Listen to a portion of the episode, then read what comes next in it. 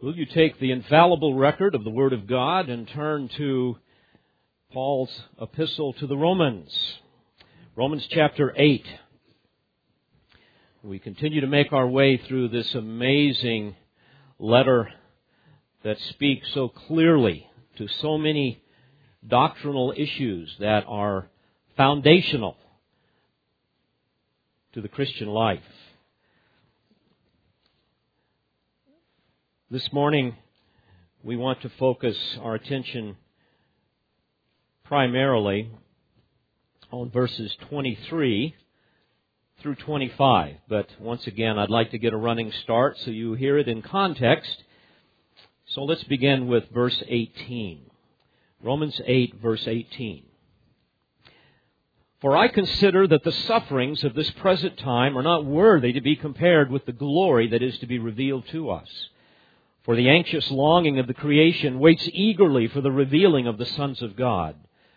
For the creation was subjected to futility, not of its own will, but because of him who subjected it, in hope that the creation itself also will be set free from its slavery to corruption into the freedom of the glory of the children of God.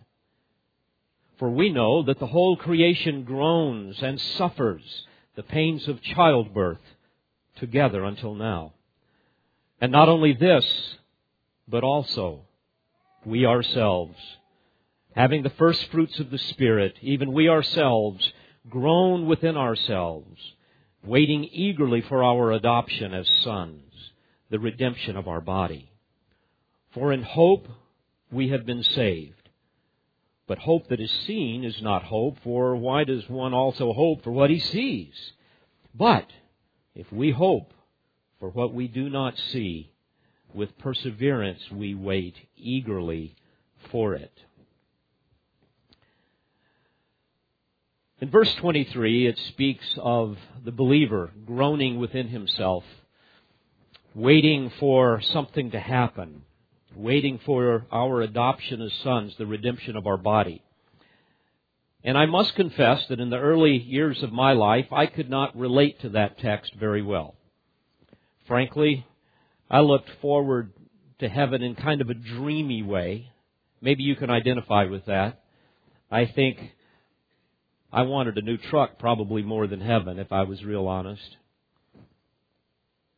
I really wasn't all that excited about being forever liberated from my sin and all of the physical infirmities of life. Because when you're young, you don't see your sin that much, and you don't have many physical infirmities. But as you get older, all of that changes. Heaven, for many people, even to this day, is just not all that appealing, especially in our affluent culture, especially among our young children Many of you young adults, most prefer a new iPad to heaven. For many people, sin is just not that serious. Salvation is just not that priceless. The Savior is just not that precious. Heaven is just not that glorious. And certainly hell is not all that hideous. But with age comes pain and reality sets in. Years of seeing the effects of sin in your own life, in your body, in the lives of those that you love. And all of the pains in your body begins to herald your own departure from this life. And little by little, all of the shiny things of life lose their luster.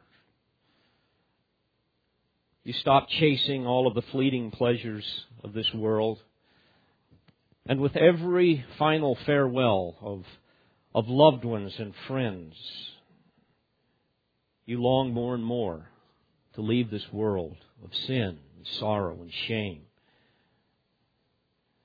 And for the few that truly walk with Christ, their sorrow over their own personal sin and the sins of others begins to increase. They begin to loathe more and more the corruption of the flesh and all that that implies.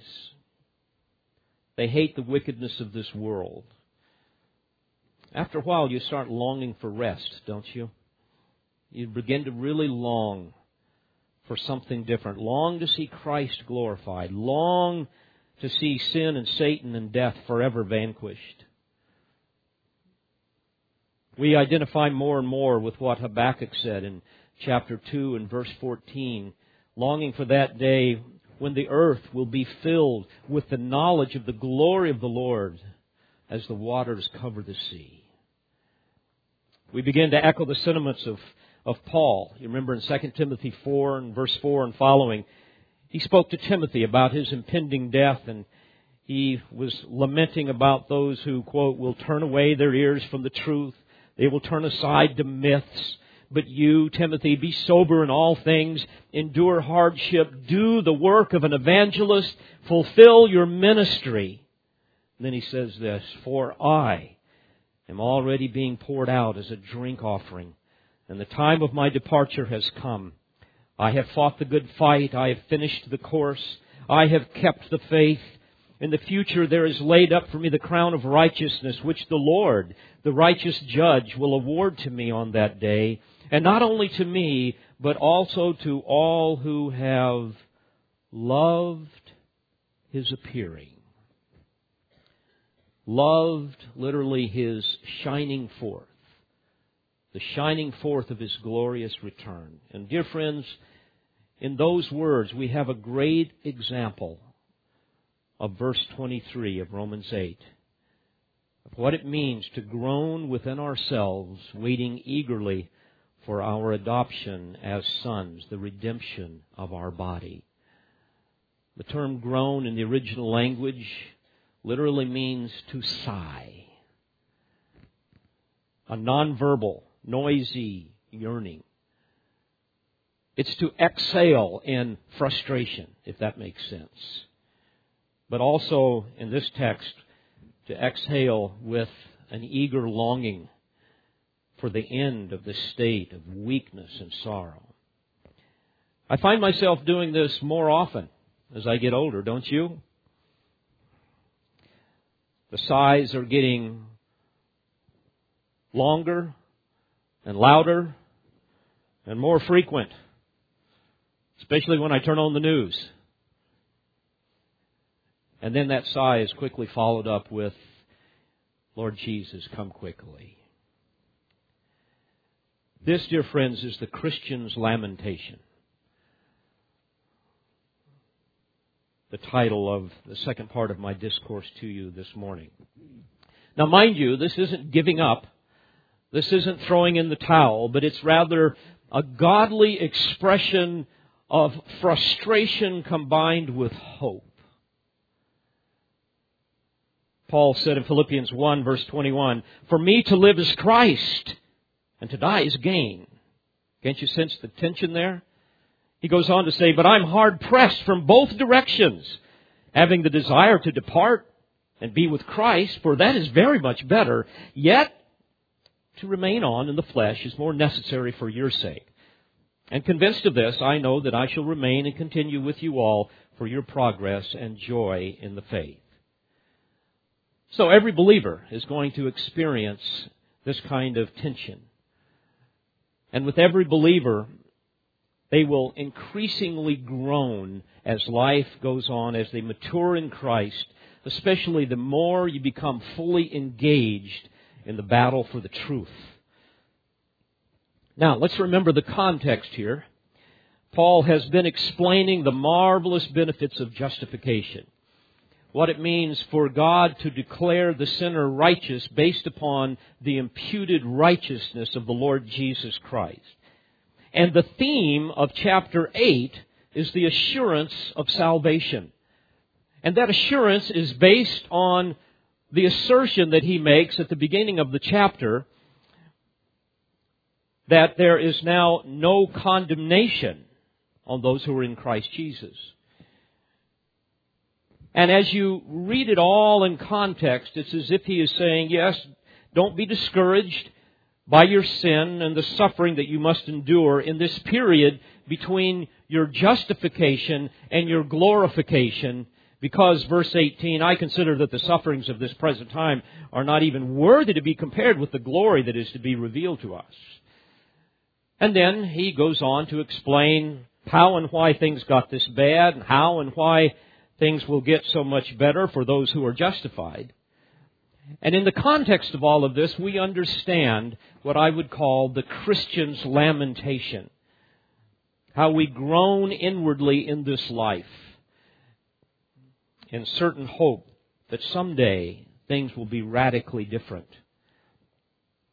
Now, Paul explains this by expressing two doctrines primarily. We looked at the first one last week, and that is the creation slavery to corruption. Now, let me remind you of this again this morning before we look at the second component of all of this with respect to the believer. In verses 19 through 22, we are reminded that the biblical doctrine of salvation is inextricably linked to a literal interpretation of biblical history pertaining to the creation account as recorded in Genesis. Very important concept for you to keep in mind. Paul has already made this connection, connection in chapter 5. Remember there he revealed how by one man, one man, namely Adam, sin entered the world and death through sin, and so death spread to all men because all sinned. In verse 14 at the end, he says that Adam was a type of Christ. In other words, God intended for Adam to correspond or resemble Christ. Adam was the type, Christ the antitype. Even as Adam's sin was imputed to all men because he is our representative, and all of that resulted in death, so too Christ's righteousness is imputed to all men who believe in him because he represents all believers in righteousness. And of course, that results in life. Now, here again in chapter 8, verses 19 through 22, we see the importance of a literal interpretation of the historical account of creation and of man's fall and the curse upon creation and so forth. So we must understand that what happens to man will also happen to creation in some measure.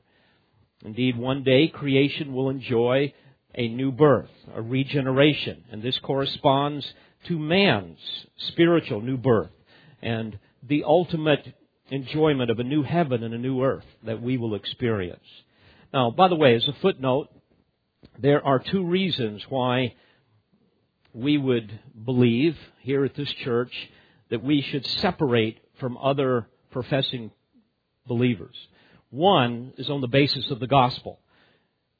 If somebody preaches a different gospel, what did Paul say in Galatians 1?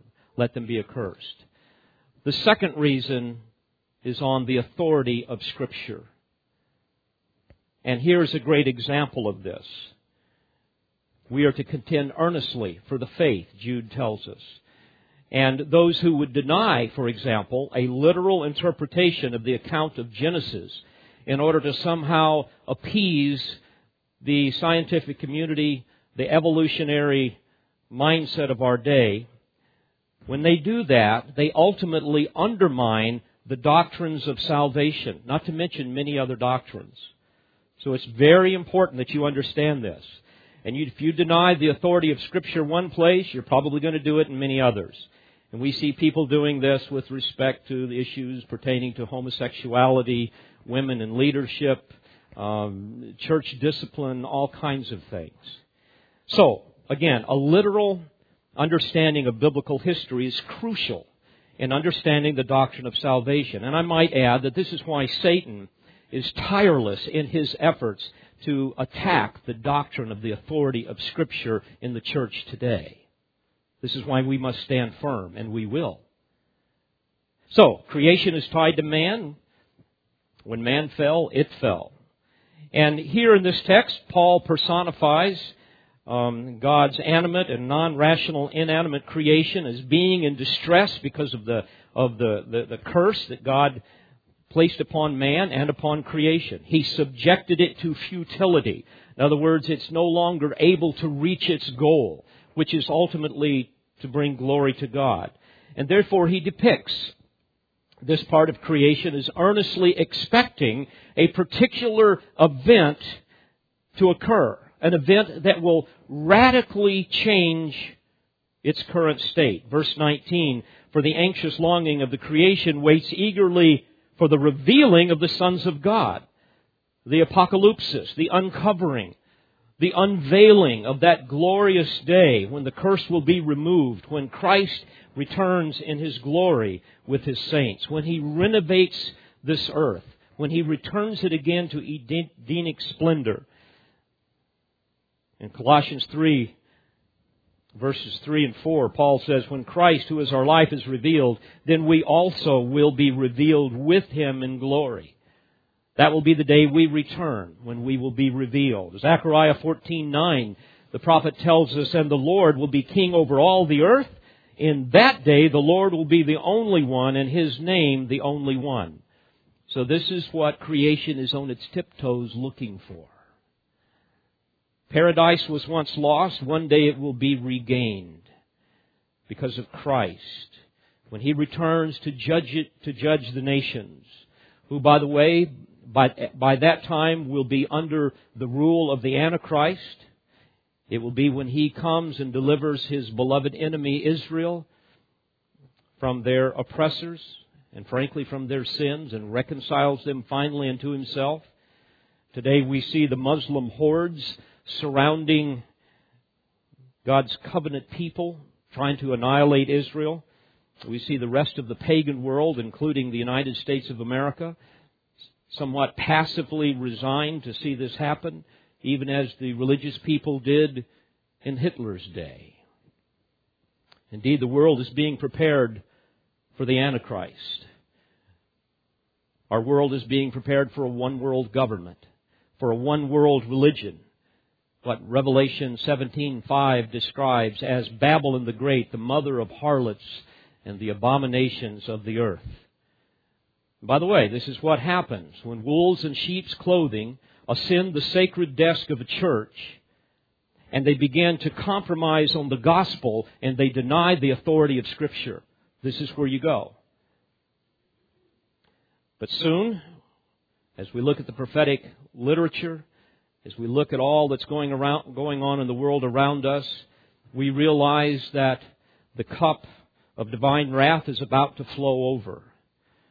And when that happens, according to Scripture, the nostrils of the Almighty God will flare, and the Almighty Sovereign will hand the seven seal scroll of judgment to the lion that is from the tribe of Judah, to the Lord Jesus Christ. And then the Lord Jesus Christ will return in power and great glory and vengeance with his raptured saints. He will return as King of kings and Lord of lords, and he will pour out his judgment upon this earth. Then he will establish his millennial kingdom. Beloved, this is the day that creation is longing to see. The millennial kingdom is that consummating bridge between human history and the eternal state. Then at the end of the Messianic age, Jesus promised that heaven and earth is going to pass away. We are told in Scripture that there will be a new heaven and a new earth. For the first heaven and the first earth passed away. By the way, I never tire of thinking about these scenes. Because, beloved, we, as the redeemed, will witness them all we will see our Savior face to face, the one in whom we have been hidden. And one day when He returns, we as His raptured saints will return with Him. We will be revealed. We will reign with Him on a renovated earth. And then we are going to see Him uncreate the heavens and the earth and recreate a new one. Absolutely astounding. No wonder Paul would say the sufferings of this present age are not worthy to be compared to the glory that's coming. So, having explained the creation's slavery to corruption and its anxious and eager longing to be set free from, from all of this, he then sets forth another important doctrine Secondly, the Christian's perseverance in hope in verses 23 and 25. And that's what I want to focus on this morning. Notice what he says, verse 23. And not only this, in other words, all that we've been talking about here, but also we ourselves, having the first fruits of the Spirit, even we ourselves groan within ourselves, waiting eagerly for our adoption as sons, the redemption of our body. Now, like the natural creation, here we see that every believer is fully aware of the corruption of sin in his life, as well as the staggering manifestations of sin in the world around us, the world in which we live. And I might add that if you're not aware of sin in your life and how sin manifests itself in your life, you're either unsaved or you have so grieved the Spirit of God by your self righteous pride and self centered living that you've really lost your sense of discernment. And so, therefore, you're not going to be groaning much to get away from all of this. And if left unchecked, you will become increasingly skilled at spotting the speck in your brother's eye and being utterly blind to the log in your own. And eventually, the Holy Spirit, by His grace, if you truly belong to the Lord, He will get your attention. He will sanctify you. Every believer has a God given sensitivity to sin. If you're like me, many times you learn that the hard way. And then as you really see your sin by God's grace, you will mourn over it more and more. You will hunger and thirst for righteousness. And then you will join the ranks of those who groan within themselves over their sin. You will lament over the reality that your body is still incarcerated in this unredeemed humanness, and you will long for that day of ultimate emancipation. So we should all pray that the Holy Spirit would help us to see our sin, how it impacts other people, so that we would confess it and repent of it before it wreaks havoc in our life. Otherwise, you will become what I call a hopper. It's not a biblical term, it's a biblical concept.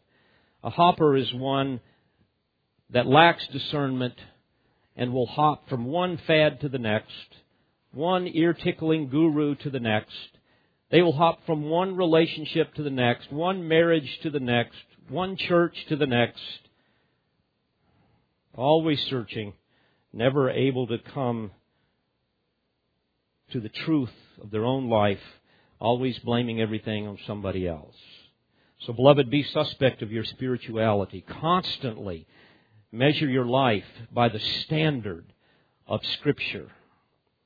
You will recall that David succumbed to his, his lust and sinned with Bathsheba during a season of, of spiritual complacency. He was overconfident. He didn't see it. And then you will recall God confronted him through Nathan, and then he lamented in genuine repentance. And in Psalm 38 8, he says, I am benumbed and badly crushed. I groan because of the agitation of my heart. The term groan is a Hebrew verb that, that means to make a, a deep, inarticulate sound conveying pain and despair. It's the type of groan that would result if somebody placed a heavy weight upon your chest. It's the sound of deep oppression and sorrow. That sound that translates into, What was I thinking? Oh, God, forgive me. It was during a season of discipleship and service and having intimate fellowship with the Lord that you will recall Peter became overconfident about his unwavering allegiance to Jesus. And then he went out and denied the Lord three times. And we read in Matthew 26 at the end that he went out and wept bitterly. Beloved, you must remember that, that your groaning for glory will always be in proportion to your awareness of sin, to your groaning and mourning over your own sin first and then with all that you see in the world.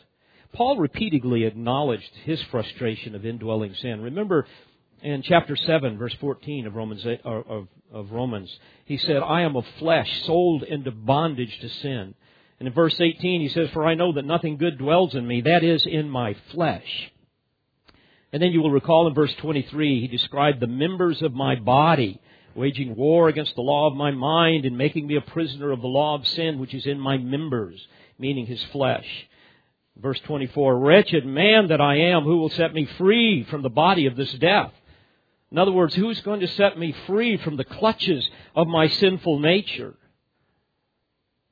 But we can be glad knowing that his laments did not end there, not in some hopeless despair, but rather in joyous deliverance. In verse 25 he says, Thanks be to God through Christ Jesus our Lord.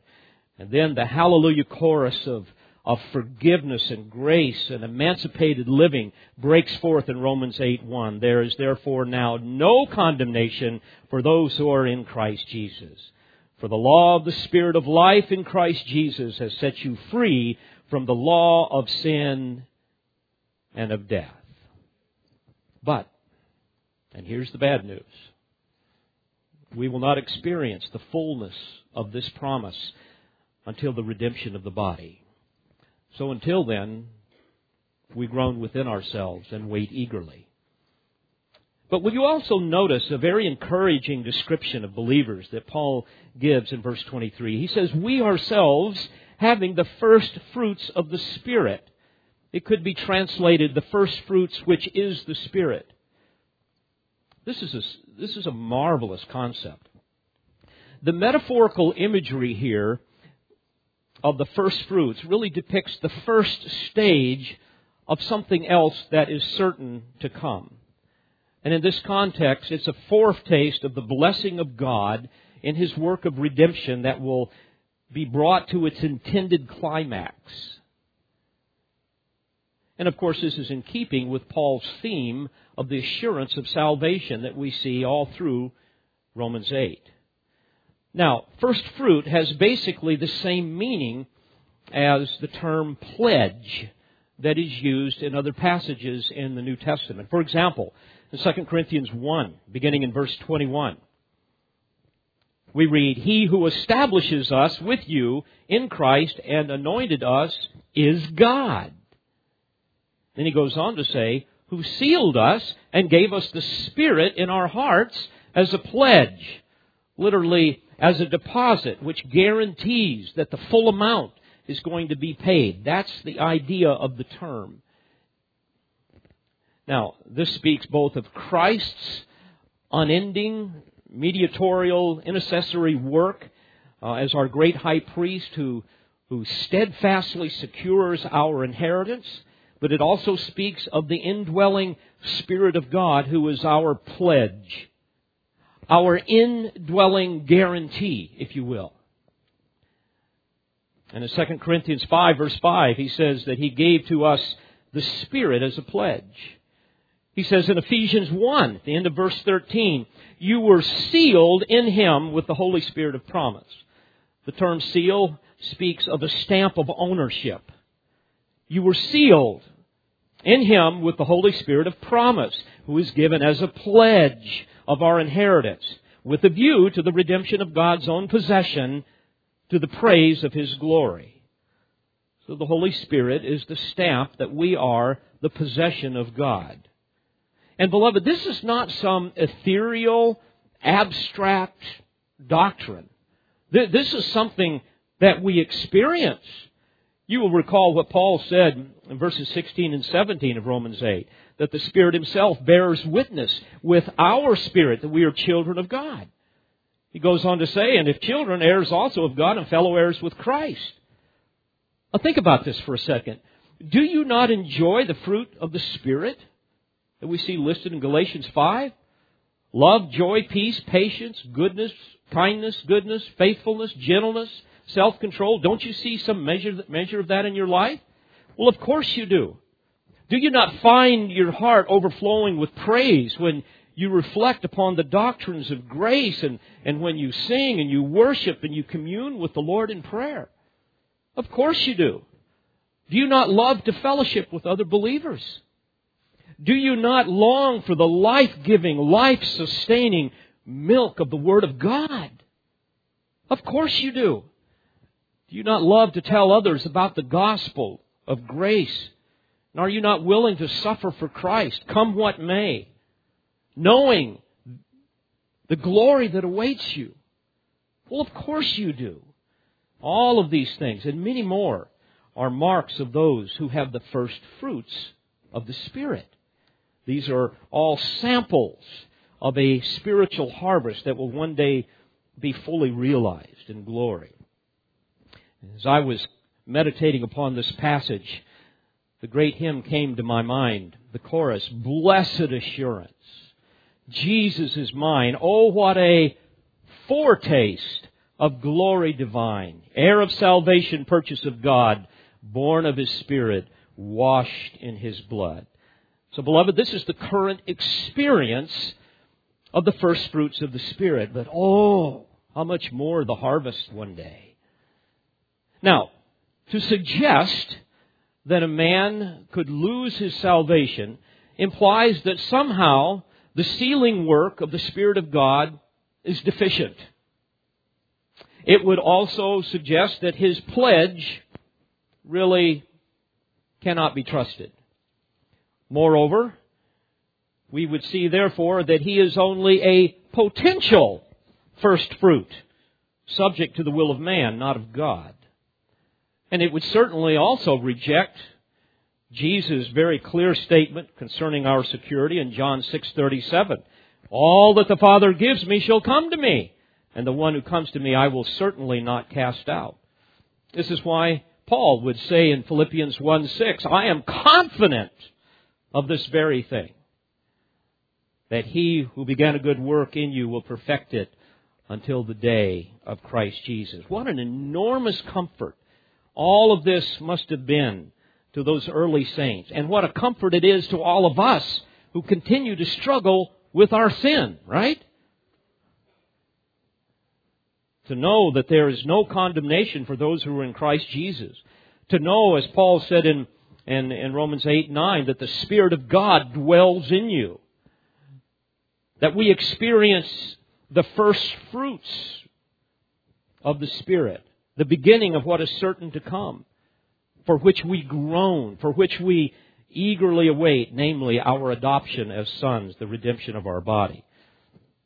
And what an encouragement this great doctrine must have been to Peter, who was so profoundly aware of his sin, who would later write under the inspiration of the Holy Spirit in 1 Peter 1 verse 3, Blessed be the God and Father of our Lord Jesus Christ, who according to His great mercy has caused us to be born again to a living hope through the resurrection of Jesus Christ from the dead, to obtain an inheritance which is imperishable and undefiled and will not fade away, reserved in heaven for you, who are protected by the power of God through faith for a salvation ready to be revealed in the last time.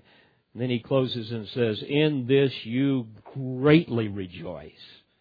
Absolutely. And how sad it is to see Christian people struggle with their assurance of salvation. Many times clinging to certain passages of Scripture that they misinterpret as if they're trying to do everything they can to come up with passages that would say, well, yeah, you can lose your salvation and you really can't have any assurance. As if they're desperate to believe such an error. Then what happens is they end up joining Christian and his friend Hopeful. Remember in Pilgrim's Progress? Remember they were seized by giant despair. They were thrown into Doubting Castle because of a defective faith. They were uncertain about the object of their faith. They had lost their understanding of the securing work of the triune God, thinking that somehow that must be deficient that somehow their salvation was up to them. And then you will recall that Giant Despair had a wife whose name was Distrust. And he, she insisted that he go in there and beat Christian and hopeful without mercy, to ridicule them and cast insults at them, to do everything he could to cause them to, to mourn with bitter lamentations over having lost their salvation. How tragic to see people fall into this error. And you could only pray that somehow they would come to the same place that Christian and Hopeful did in the great allegory. You will remember finally when the misery was so great, Christian was ready to, to commit suicide.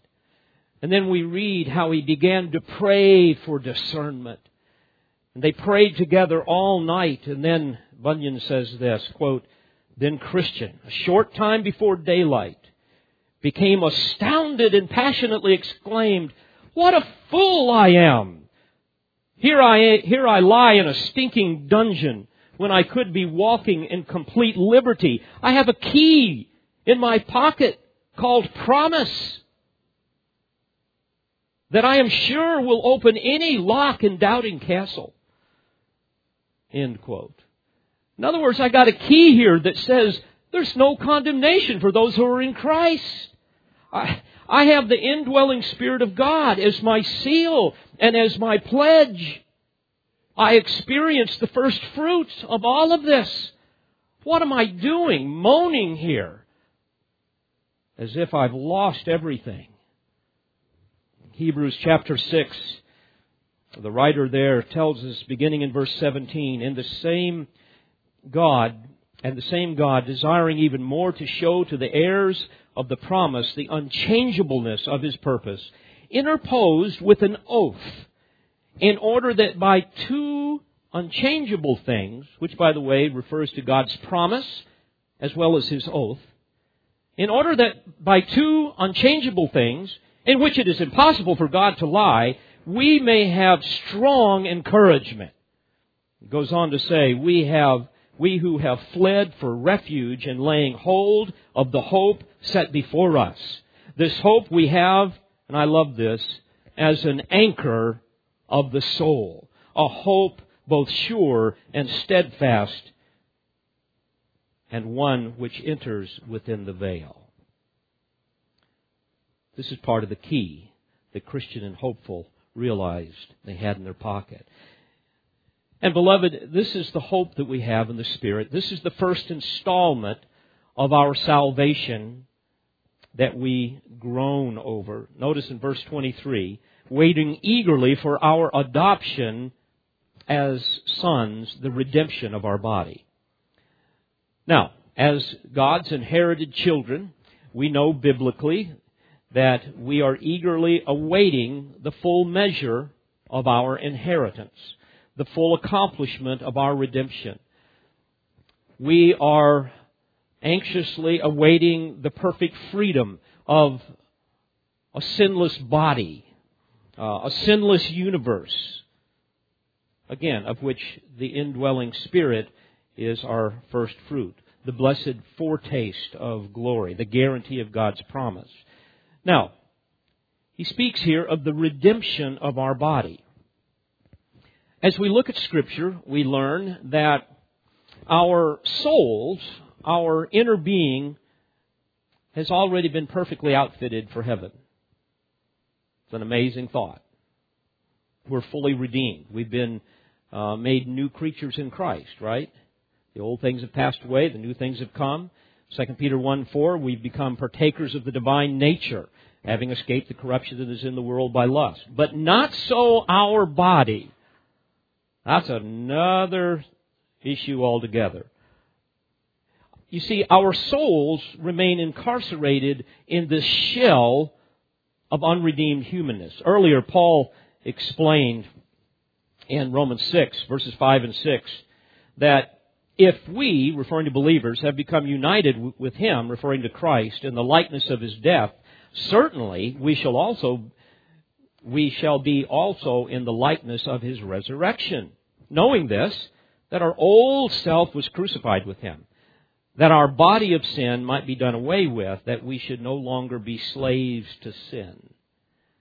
So you might think of it this way. We are holy seeds in an unholy shell waiting to be freed. This is why Paul said in Romans 7, verse 15, I'm not practicing what I would like to do, but I'm doing the very thing I hate. Boy, can't you all identify with that? I get so frustrated over that. In verse 22, he says, For I joyfully concur with the law of God in the inner man, but I see a different law in the members of my body, waging war against the law of my mind and making me a prisoner of the law of sin which is in my members. Again, we can all identify with this. This is the battle between the flesh and the spirit that Paul talks about in Galatians 5. Remember in verse 17, he says, For the flesh sets its desire against the spirit. There's a battle that goes on there. And the spirit against the flesh, for these are in opposition to one another, so that you may not do the things that you please. I cannot imagine how wonderful it will be someday when that battle is forever ended. So until then, we ourselves groan within ourselves, waiting eagerly for our adoption as sons, the redemption of our body. Paul said in Philippians 3, verse 20, For our citizenship is in heaven, from which also we eagerly wait for a Savior, the Lord Jesus Christ and I love this next phrase, who will transform the body of our humble state into conformity with the body of His glory by the exertion of the power that He has even to subject all things to Himself. You know, it's fun to speculate on what our glorified body will be like, but frankly, that's all it really is, is speculation. It exceeds the limits of our imagination because it exceeds the reality of our experience. How can you explain something you've never experienced? We know that heaven will be a place, biblically, we see that it will be a place that will transcend uh, the limits of time and space, that there will be no gravity or electromagnetic force like we're accustomed to. It's going to be a perfect universe that is not water based, and yet we're still going to somehow have uh, a body that functioned like Christ's glorified body, not limited to time, not limited to space. Paul speaks about this a little bit in 1 Corinthians 15, beginning in verse 35. He says, But someone will say, How are the dead raised, and with what kind of body do they come? He's not very seeker sensitive here. He says, You fool! That which you sow does not come to life unless it dies. And that which you sow, you do not sow the body which is to be, but a bare grain, perhaps of wheat or of something else. But God gives it a body just as He wished, and to each of the seeds a body of its own. Now, the analogy here is that of a seed. I did a little research. I found that currently scientists believe that if you take all of the plants in the world, you end up with about 350,000 that they have identified. And they believe there are many others that they have not identified. Now, if you were to take just those 350,000 seeds, lay them all on a table, mix them all up, and then pick up a handful of them, and look at all of those seeds, would you be able to tell what that seed is going to look like when it's fully grown? No way possible. Paul's point is our physical bodies are like these seeds. You cannot merely look at, at this seed and from that determine what it's going to be like when it's fully glorified. Uh, certainly, I hope it's going to be a lot better looking than it is now. But then he adds something fascinating in verse 39. He says, All flesh is not the same flesh. But there's one flesh of men, and another flesh of beasts, and another flesh of birds, and another of fish. In other words, although there, there are enormous variations in the animal kingdom, uh, without exception, because of their genetic code, every living species will produce the same species. Like will always produce like. You can't take for example, a horse and a cow and breed them together and come up with a whatever.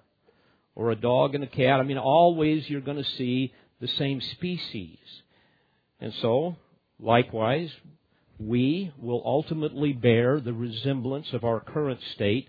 And yet, like the plant and animal world, the variations will be myriad. Isn't that clarifying? Isn't that helpful? Now you know what you're going to look like, right? He elaborates on this more. Verse 40. There are also heavenly bodies and earthly bodies, but the glory of the heavenly is one, and the glory of the earthly is another. There is one glory of the sun, and another glory of the moon, and another glory of the stars, for stars differ from star in glory. So again, with the staggering variation of all that God has created, it is impossible to guess what we will finally look like, what we will finally be like. But he does, does tell us that our glorified body is going to include at least four things. Notice verse 44, 42. So also is the resurrection of the dead, he says. It is sown a perishable body. It is raised and, here's number one, an imperishable body. In other words, it's going to be a body that's not subject to illness, not subject to death. Verse 43, it is sown in dishonor. It is raised in, number two, glory.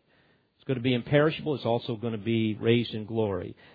It is sown in weakness. It is raised in power. There's number three. Verse 44, it is sown a natural body. It is raised a, number four, a spiritual body. If there is a natural body, there is also a spiritual body. In other words, it's not going to be a, a body that's limited to the realm of the material like Christ's resurrected body. You will recall that he could appear suddenly, uh, even in rooms with locked doors, and then he could he could vanish just as quickly. And yet, at the same time, he broke bread and he ate. And uh, remember, he he ate fish and cooked fish and distributed food. People could touch him. Are those sighs that I hear? Don't you long for that? Verse 45, so also it is written, the first man, Adam, became a living soul. The last Adam became a life-giving spirit. However, the spiritual is not first, but the natural, then the spirit, spiritual.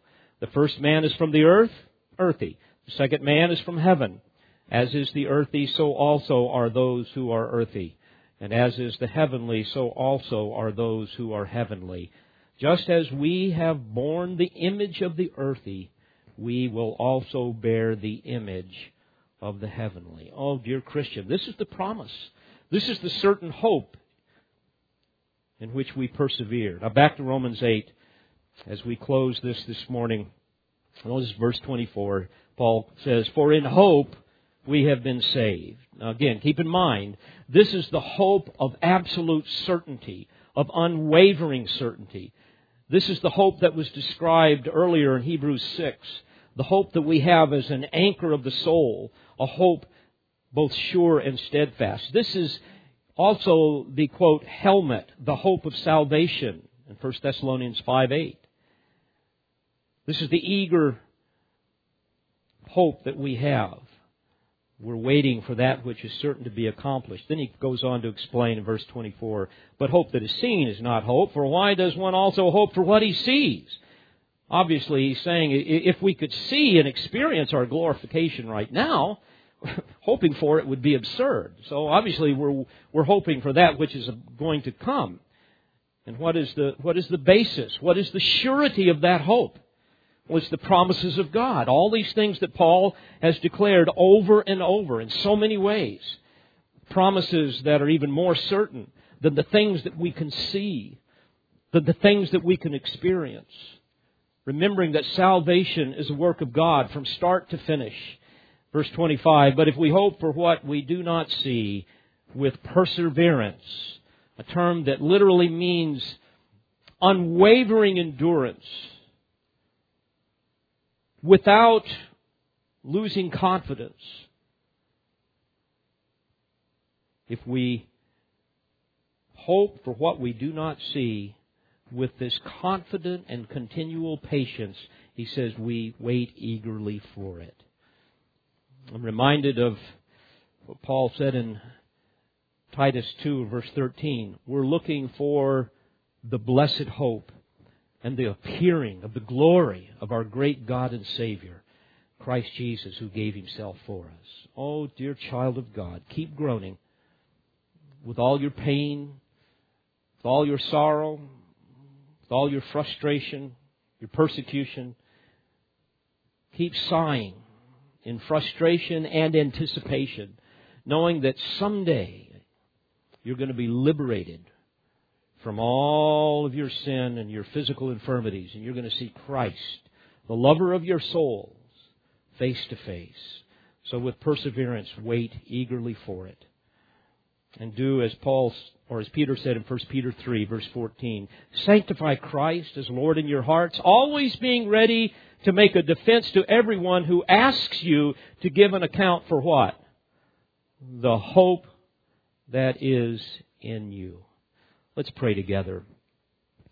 Father, thank you for these eternal truths.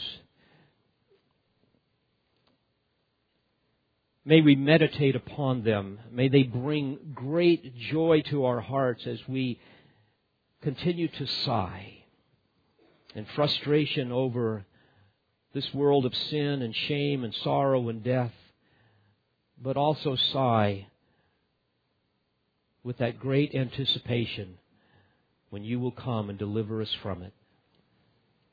And Lord, especially we pray for those who may be within the sound of my voice that know nothing of the Savior. Lord, as always, we plead with you that you will, you will overwhelm them with conviction. May they see the sword of divine justice looming over their head.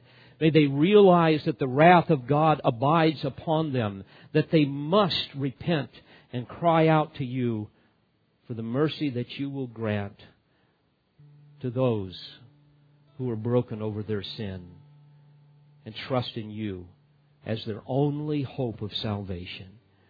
Lord, we pray that you will grant this to the praise of your glory. For it's in Jesus' name that we pray, and for his sake. Amen. We pray you've been edified by this presentation. You've been listening to Pastor, Bible teacher, and author David Harrell. For more information, or to order additional tapes or CDs of Pastor Harrell's messages, please visit olivetreeresources.org.